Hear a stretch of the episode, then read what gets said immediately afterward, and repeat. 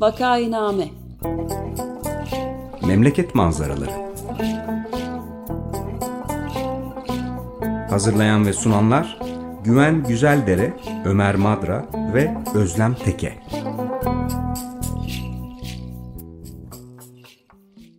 Günaydın, Vakainame'ye hoş geldiniz. Burası 95 FM Açık Radyo. Vakainame'yi Ömer Madra, Özlem Teke ve ben Güven Güzeldere birlikte hazırlayıp sunuyoruz. Bugün Özlem Teke bizimle değil. Bugün konuğumuz Gürhan Ertür. Hoş geldiniz Gürhan Bey. Merhabalar, hoş bulduk. Merhaba Gürhan, hoş geldin. Selamlar Ömer, hoş buldum.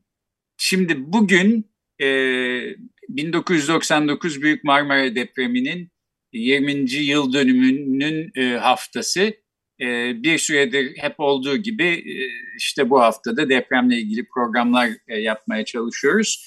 E, ben önce bir teşekkürle başlayayım. Bu depremle ilgili programlarda hep Gürhan Ertür bize yardımcı oluyor. Çok teşekkürler sahiden. Yani kimi konuk alalım, nereden bulalım, kaynaklara nasıl ulaşalım filan konularında.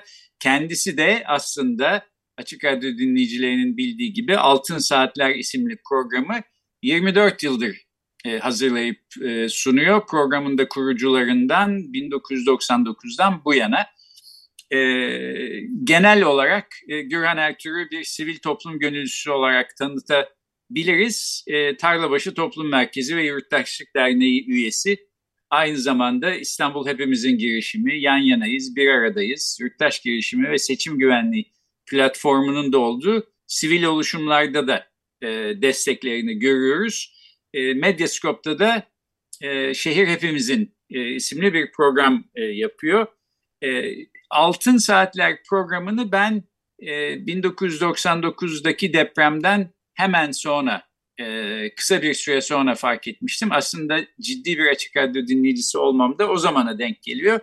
Çünkü e, işte daha o zamanlar internet yayını falan yoktu. Yalnız yazın geldiğimde radyo dinleyebiliyordum. E, ama depremden sonra gördüm ki gerçekten bir tür e, komünal e, kavşağa dönüştü radyo ve çok önemli bir görev üstlendi. Başka hiçbir radyonun ya da televizyonun üstlenmediği türde bir rol e, üstlendi e, Açık Radyo. E, biraz bundan konuşalım istiyoruz çünkü e, evet yani deprem yeni bir deprem e, bir noktada gelecek. E, Açık Radyo yine bence çok önemli bir rol oynayabilir. Kahramanmaraş depremlerinde de öyle oldu bu sene e, Şubat'tan itibaren. Biraz bunun hikayesini konuşmak istiyoruz. Güran Bey, Altın Saatler nasıl başlamıştı? Ee, 1999'da ne oldu da böyle bir şey yapmaya karar verdiniz? Buradan başlayabilir miyiz? Evet, tam evet, girmeden ben de şeyi söyleyeyim. E, Gülen Ertuğ aynı zamanda Açık Radyo'nun da kurucularından, kurucu ortaklarından. Evet, evet, çok teşekkürler arkadaşlar. Güven Bey, e, özellikle de size çok teşekkür ederim. E, bu teşekkürümün bir başka nedeni de e, sizin de afetler konusuna son derece önem vermeniz ve programlarınızda e, konuya yer ayırmanız. Özellikle dinleyicilerimize hemen bu hafta salı günü sizin gerçekleştirdiğiniz e, program ile çarşamba günü Altın Saatler programını birlikte e, dinlerlerse dinleyicilerimiz oldukça detaylı bir 24 yıl e, değerlendirmesi e, alırlar diye düşünüyorum ve e, özellikle bunu başlangıçta ifade etmek istedim. Aslında Açık Radyo'nun e, deprem iletişim merkeziyle başlayan e, bir e, durumdan söz etmek gerekiyor. Belki e, Ömer hemen Açık Radyo Deprem İletişim Merkezi'ne ilişkin bizim Açık Radyo kitabımızdan hatta ansiklopedimizden bölümü de okuyarak bize destek verebilir. Ay, memnuniyetle Açık Kitap yazı kalır 15. yılında Açık Radyo'nun yayınlanmış. Senin de dediğin gibi ansiklopedik bir yayın Temmuz 2010'da e, yayınlandı. Ardim maddesi kısaca yani Açık Radyo Deprem İletişim Merkezi. Şöyle küçük bir madde ama kapsamlı bir şeye atıf yapıyor. Şöyle diyor, Açık Radyo 17 Ağustos 1999'daki Gölcük depreminden itibaren Deprem İletişim Merkezi, kısaca ARDİM olarak yoğun bir faaliyet gösterdi. 60 gün süreyle tüm formatını değiştirip radyoyu kesintisiz bir telsiz çevrimine dönüştürdü ve ihtiyaçlarla imkanları buluşturan bir köprü olmaya çalıştı. Ve uluslararası yankıları da oldu. Özellikle bu etkinliğiyle aralarında The New York Times, La Repubblica, Le Figaro, Journal de Genève ve Süddeutsche Zeitung'un da bulunduğu yaklaşık 12 uluslararası gazetede, BBC radyolarında ve Discovery Channel televizyon kanalında da tırnak içinde haber oldu. Açık Radyo'nun deprem ve afetlere hazırlıklılık konusundaki Altın Saatler programı da 1999'dan bugüne kesintisiz devam etmekte diye bir madde var.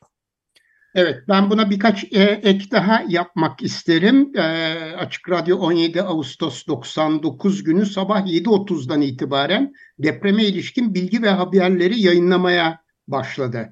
Depremin üzerinden 4 saat 28 dakika geçmişti ve bölgelerden bilgi almak çok zordu. O gün e, durumun kavranması, bölgelerle bağlantı kurma gayretleri, alınan bilgilerin haber haline getirilip aktarılması ile e, geçti. 18 Ağustos sabahından itibaren yürütülen çalışmalar ve Beyaz Nokta Vakfı Başkanı Tınas değerli katkılarıyla Açık Radyo Deprem İletişim Merkezi'nin kurulmasına karar verdik ve oradan başlayan 60 günlük Ömer'in de belirttiği gibi bir çalışmada başlangıçta bir ayı aşkın süredir 24 e, saatlik yayının tamamını Açık Radyo Deprem İletişim Merkezi e, yürütüyor ve yönetiyordu. Ondan sonra da yavaş yavaş e, normalleşmeye başladık. Bunu normalleştirmeye başladık.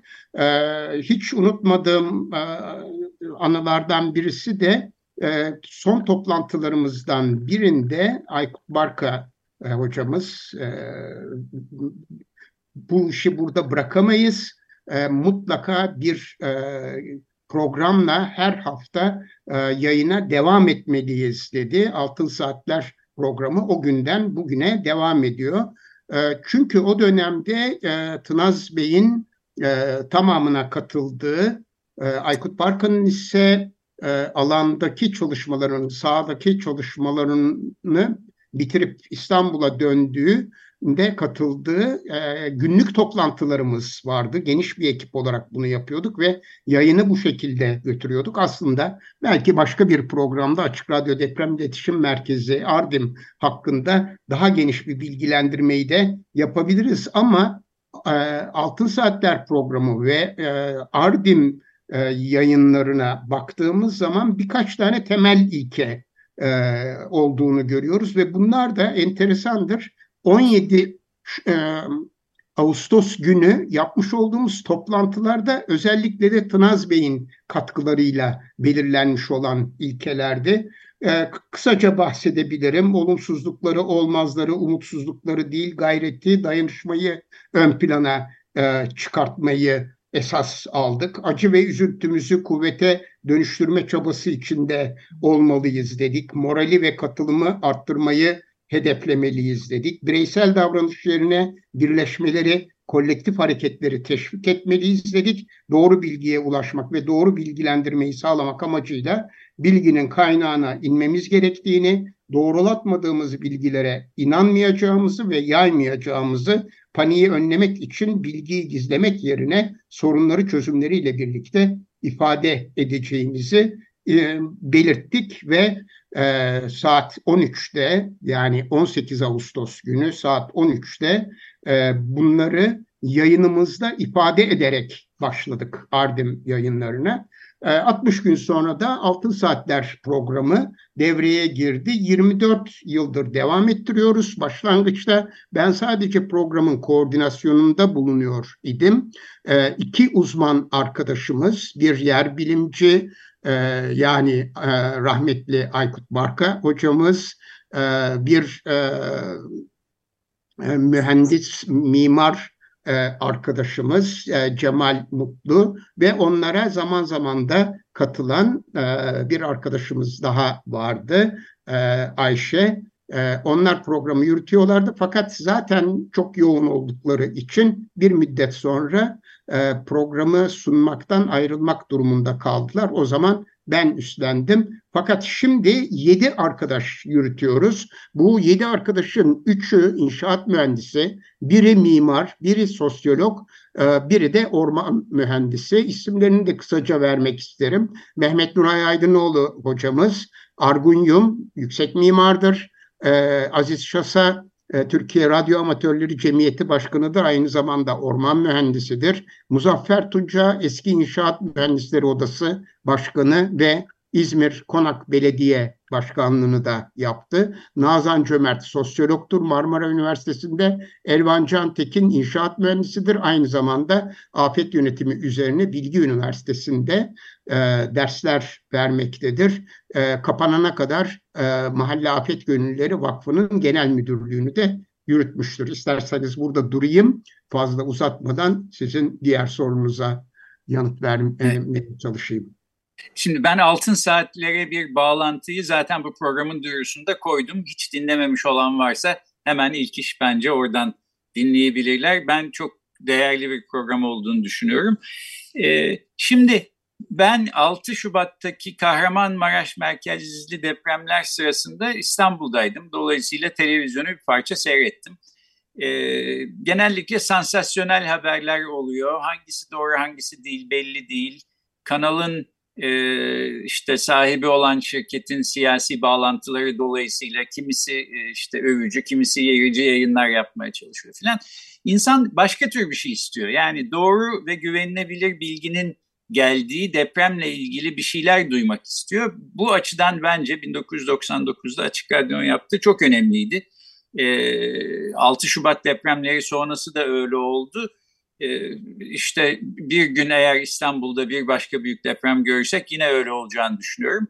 Ben şunu sorayım fakat e, şimdi böyle bir büyük e, afetin ardından e, aklınıza böyle bir sivil inisiyatife girişmek nereden geldi? Çünkü bu herkesin ilk aklına gelen şey değil ama Açık Radyo böyle bir yer haline döndü. Çok da iyi oldu fakat nasıl oldu da böyle oldu?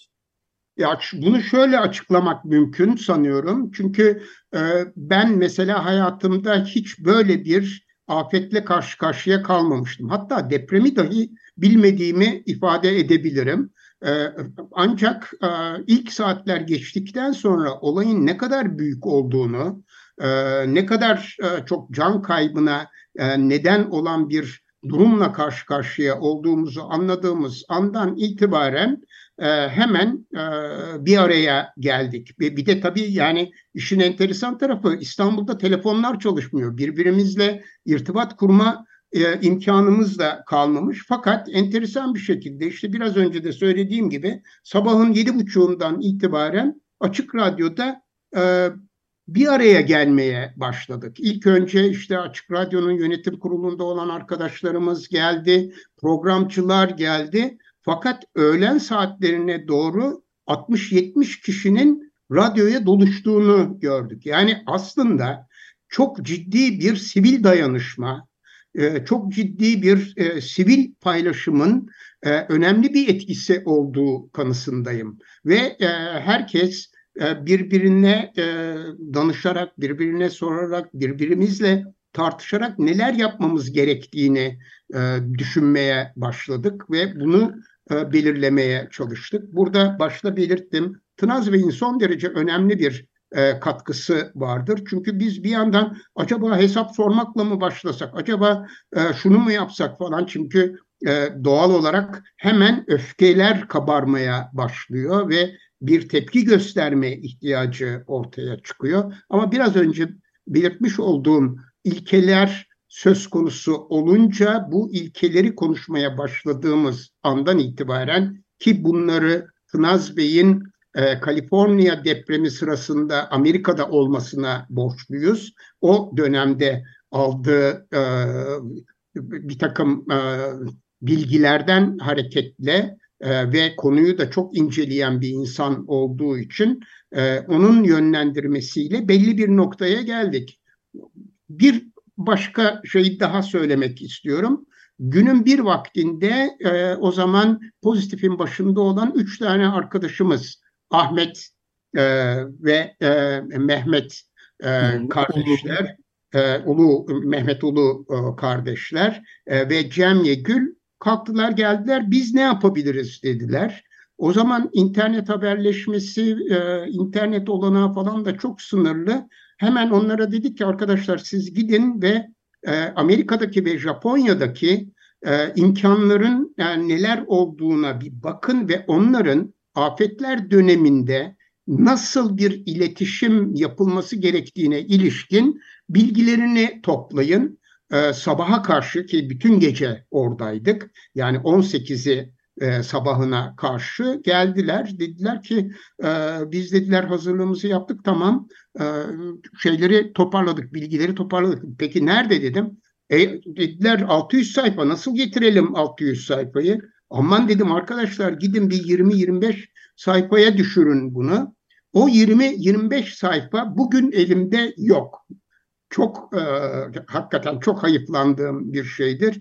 Fakat e, gündüz vakti Tınaz Bey'in aktardıklarıyla o kaynaklardan alınan bilgiler birebir tutuyordu ve e, biz e, buradan hareketle birinci karar olarak yayının 24 saatini e, bu konuya ayırmaya karar verdik. Hemen organize olduk ve o organize olmayı da e, bu 20-25 sayfalık e, bilgi e, deposuna borçluyuz. O günden sonra o 60 gün boyunca ve sonrasında ve her bir depremde hem her bir afette hiçbir şekilde yalnız kalmadık. İstanbul'daki, İstanbul dışındaki sivil e, siviller, sivil toplum kuruluşları Açık Radyo'ya destek olmak için seferber oldular. Bu konudaki e, moralimizi çok yükselten olaylardan birisi de Ardim yayınları sırasında beş tane o günlerde merkez medya diyebileceğimiz televizyon kanalının e, açık radyodan yayınlanmış olan ihtiyaçlara ilişkin bilgileri e, ekranlarında altyazı olarak geçmesi orada da tabii ki orada çalışan e, genç muhabirlerin, genç elemanların önemli bir katkısı oldu. O gün bugündür de bu e, devam ediyor. Ben uzunca bir süre tek başıma yürüttüm programı. Fakat baktım ki artık sıkışmaya başlıyorum. Onun üzerine ilk önce Argunyum, arkasından e, Mehmet Nuray Aydınoğlu hocamız, onun arkasından Elvan Cantekin ve diğer arkadaşlara başvurarak onların da katılımıyla, onların da gönüllü katılımıyla şimdi hemen hemen her programa e, genellikle yedimiz birden katılıyoruz. Yedimiz konuşmuyoruz ama e, önemli bir e, birikimi e, topluca oluşturuyoruz. Bu e, hala devam ediyor. Burada bir tane daha bilgi vermek istiyorum. Aradan bir müddet geçti. O dönemde A17 yani Ağustos 17 grubu vardı. 2000 küsur e, beyaz yakalıların oluşturmuş olduğu bir gruptu. Bu arkadaşlar kendi e, çalışma mekanlarından fırlayıp bölgeye gittiler ve bölgede inanılmaz çalışmalar yürüttüler. Özellikle lojistik destek vermek konusunda, e, çocuklara programlar hazırlamak ve gerçekleştirmek konusunda bir gün e, üç tane arkadaşımız e, kapıdan içeriye girdi. Babür Şaylan, Yasemin Yılmaz ve Murat Ercan. E, dediler ki Gürhan Bey biz sizin e, programlarınızı dinliyoruz. Altın Saatler programını dinliyoruz ve e, bu programların metinlerini deşifre etmek istiyoruz. 222 tane program deşifre edildi.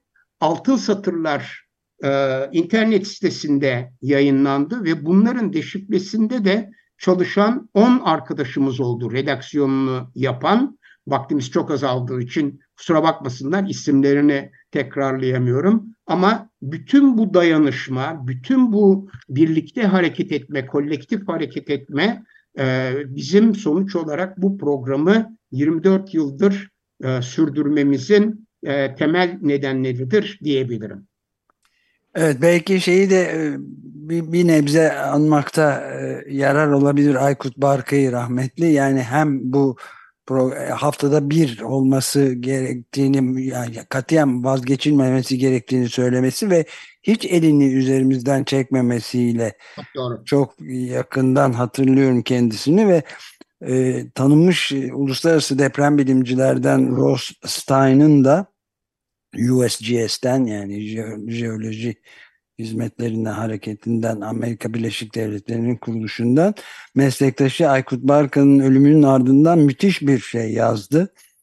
Yani edebi adeta lirik bir şey. Aykut birçok nedenden ötürü uluslararası saygınlığı bulunan bir bilim adamıydı cümlesiyle başlıyor bu taziye mesajı ve diyor ki çalışmalarının kalitesi ve derinliği Türk halkına yönelik açık sözlülüğü hükümeti olası bir deprem felaketiyle yüzleşmeye ikna etmek için bıkıp usanmadan gösterdiği yoğun çaba, sonsuz dürüstlüğü, şakacılığı, açıklığı ve fedakarlığı o halkın hizmetindeki bilimin şahikasıydı diyor ve şeyi de ekliyor. Yani dünya tarihinde e, eşi görülmemiş bir şey de düz, gitti Düzce'ye diyor tahminleri arasında yer alıyordur. Bütün 700 kilometre boyunca köyden köye dolaşıp köyün yaşlılarıyla çay içerek kendisini depremin kanıtlarının durduğu bölgelere götürmelerini istedi. Ve 17 Eylül 1999'da da Science dergisinde itibarlı Science dergisinde, bilim dergisinde yayınlanan öngörülü makalesinde 17 Ağustos 1999 İzmit şokuyla iki fay hattının daha tehlikeli hale geldiğini öne sürdü. Batıya doğru uzanan Yalova fay hattı ve doğuya doğru uzanan Düzce fay hattı iki ay sonra 12 Kasım 99'da 7 onda bir büyüklüğündeki Düzce depremi meydana geldi. Ve şöyle bitiriyor yazısını yerinde ve zamanında yapılmış bu çarpıcı uyarı örneğinin dünyada bir emsali görülmemiştir diyor. Gerçekten halkın hizmetinde çok ilginç bir bilim insanıydı. Onu tanımaktan büyük bir mutluluk duydum ben de bu süreçte. Peki ben de son bir soru sormadan önce iki şey e, eklemek istiyorum. Bir tanesi e, Tınaz Bey gibi ama tamamıyla tesadüf eseri. Ben de Kaliforniya'daki büyük depremde oradaydım. Hatta Kaliforniya'ya doktor yapmak için yeni gitmiştim. E, ve başımdan geçen ilk depremdir. E, San Francisco'nun işte bir 80-90 kilometre kadar güneyinde e, güneyindeydi merkezi ama San Francisco Körfezi'nde de işte köprüler yıkıldı, e, ölenler oldu falan. Gerçi Türkiye'deki kadar büyük bir e, olay olmamıştı. E, fakat o zamanlar deprem sonrası bilgi almak için e, epey e, radyo dinlemiştim. Açık Radyo kadar e, bu işe sahip çıkan bir radyo kanalı duymadım. Yani bunu bir hoşluk olsun diye söylemiyorum. Gerçekten böyle olduğu için söylüyorum. Bu birincisi. İkincisi de şu. Şimdi 1999 ile 2023 arasındaki en büyük fark belki iletişim alanında. Yani 1999'da çok az sayıda insanda e, cep telefonu vardı. Bu cep telefonlarından radyo falan dinlenmiyordu. E, şimdi hemen herkesin cep telefonu var ve internet yayınlarıyla işte radyoları, televizyonları dinlemek mümkün. Fakat depremde ilk çalışmamaya başlayan şeylerden bir tanesi dijital e, cihazlar oluyor. Çünkü işte kuleler yıkılıyor, sinyaller gitmez oluyor filan. Bu yüzden benim önerim herkese e, analog bir radyo, pilli bir radyo almaları ve evde bir yerde bulundurmalılardır. Bulundurmalarıdır. Çünkü e, bir şekilde diyelim deprem oldu, kurtulduk, ölmedik ama bilgi almak istiyoruz, bir şeyler öğrenmek istiyoruz. 95 FM'i açan e, doğru bilgiye ulaşabilir demek istiyorum. Son e, olarak da bir soruyla e, programı kapatalım e, Gürhan Bey. Şimdi bir deprem İstanbul'un hemen yanı başında. Bunu işte birkaç senedir söylüyoruz. Yani yanı başında derken yarın mı, bugün mü, 10 sene sonra mı, 20 sene sonra mı bunu da bilemiyoruz. Bilemediğimizi de deprem bilimciler söylüyorlar ama bir şekilde İstanbul sakinlerinin bir kısmı bu e, depremi görecek gibi gözüküyor. Bunu da göz önüne alarak 24 e, yıldır da depremle ilgili programlar yapan birisi olarak İstanbul halkına deprem konusunda ne demek istersiniz? Efendim ona geçmeden önce önemli bir şey söylediniz. Yani Amerika'daki radyolarla e, Açık Radyo'yu karşılaştığınız. E, bunun için bence Açık Radyo'nun manifestosuna e, bakmalarını tavsiye edebilirim e, dinleyicilerimizin. Açık Radyo'nun internet sayfasında birkaç tane temel metnimiz var. O metinlerden manifestoda dahil olmak üzere diğerlerine bakarlarsa neden e, bu tür işlere girişiyor? Başka işi yok mu Açık Radyo'nun? Çok iyi anlaşılacaktır diye düşünüyorum. E, sorunuz konusunda söylemek istediğim en önemli şey şu. Bence çok yanlış bir gidişatın içindeyiz.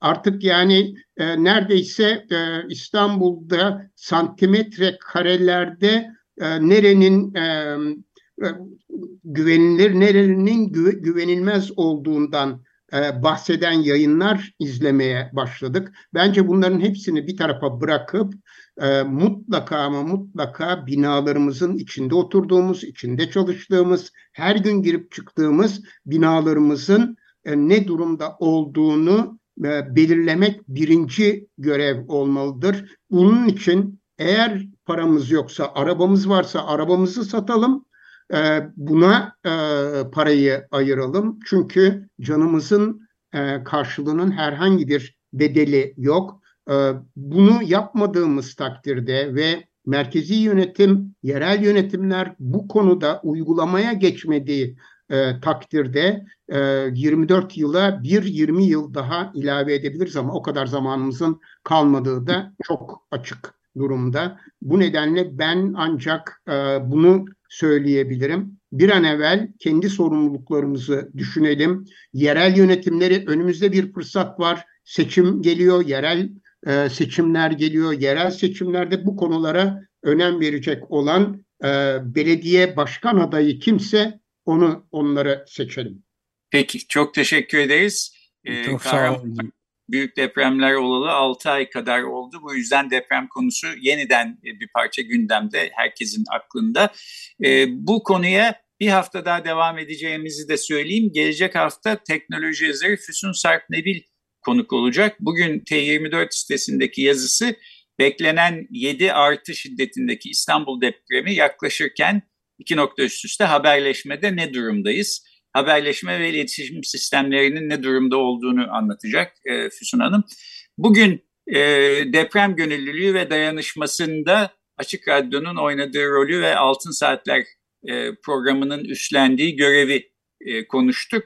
E, konuğumuz e, sivil toplum e, destekçisi ve Altın e, Saatler'in e, kurucu üyelerinden Gürhan Ertürk'dü. Çok teşekkür ediyoruz Gürhan Bey. Çok ben çok teşekkür ederim sizlere. Sağ olun. Kolay gelsin hepimize. Görüşmek üzere. Görüşmek üzere.